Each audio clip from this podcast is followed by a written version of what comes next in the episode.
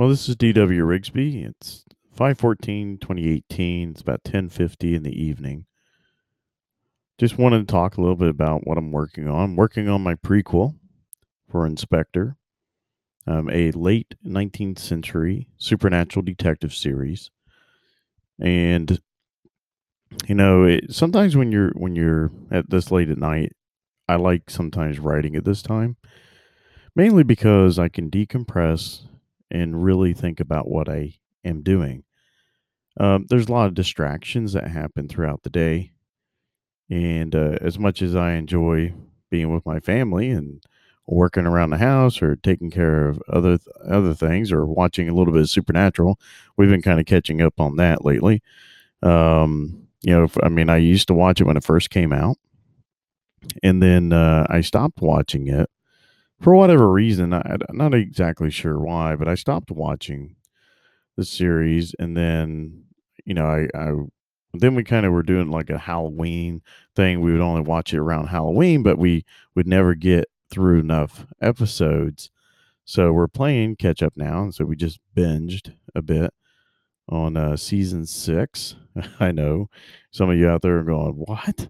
You haven't seen Supernatural for how many years? There's like 12 episodes. I think they're on 13 uh, series. I'm sorry. There's like 12 series, and uh, I think they're on the 13th series now. But uh, pretty interesting. I like the storyline, and I'm actually kind of interested. Season six kind of wrapped up really well for me. I thought. Um, I liked it. So you know, I mean, I guess I can say the potential. There is the potential for a spoiler alert here, uh, especially if I keep talking about it. So if you haven't seen season six, I would say sign off now and don't listen to what I have to say. But I kind of liked it. I liked it. That Cas at the end of season six,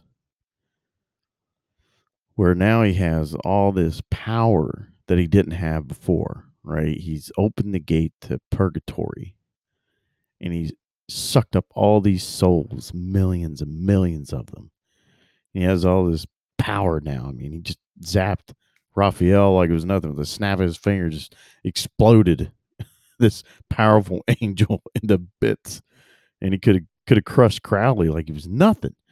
Um, but he let him go because he's got plans for him later, and that I like that because it it sets it up to, for me as, as a you know a fan, of course, it sets it up for me to want to watch you know what's going to happen the next season.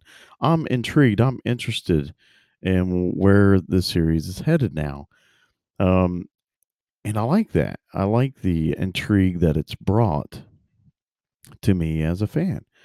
And you know for that's what i'm kind of doing when i'm writing at night and i'm working on my books i'm trying to do the same thing right? I'm creating a you know supernatural a detective series in the late 19th century, uh, based in Americas, actually in New Cross, Ohio. It's a fictional town, of course, but you know, is something that uh, kind of came to me, and I've mentioned where it came from out of another book I was writing called White Runes about demonic possession. And uh, this character just kind of came out of nowhere, and I liked him, uh, Lucius Samuel Stockhelm, and I wanted to investigate him further and inv- investigate his story. I mean, what's this about? What's this world about? I don't know enough about it, so I had to dig into it. Now that I'm digging into it, I'm really enjoying it a lot, actually. But, you know, late at night like this, when you're writing, sometimes you're looking at a scene one way and then you end up changing it um, and making it completely different, right? And then, um, and that's what that's what happens. You know, it it just you see some of the issues with it, and then you see the potential of this of the scene, and then you want to work harder at it, and you want to spend more time on it. Sometimes I'll, I'll spend I don't know forty minutes rewriting an entire scene easily. I know that there are people out there, writers who apparently you know really don't spend a lot of time on editing their books or rewriting and then there's some like me who spend an enormous amount of time. I do it because partly I am, I guess, somewhat of a perfectionist, but not really. I I mean, I want I just I like a high standard. I like something to be good.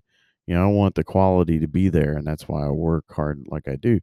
And like when I was watching Supernatural into season six, I mean, I wasn't sure where everything was kind of going. It was, it wasn't like dragging or anything for me. It was still interesting. I was enjoying some of the episodes, especially the one when they, uh, with the Colt, they had to go back and get the ash, uh, the Phoenix, the Phoenix ash, you know, uh, to stop Eve. I think it was. I thought that was pretty pretty interesting. I liked it. Dean going back and wearing this what the guys at Wild West, he's like, yeah, nice blanket, you know, because he's wearing this basically this blanket looking thing over the front of his shirt. And another guy makes a comment, hey, nice clean shirt. And he's like, what's wrong with my, my shirt? he just did really fit in, but he wanted to, you know, the character Dean wanted to fit in to, um, you know, the Wild West, you know. And he actually got to experience the Wild West in the end, didn't he?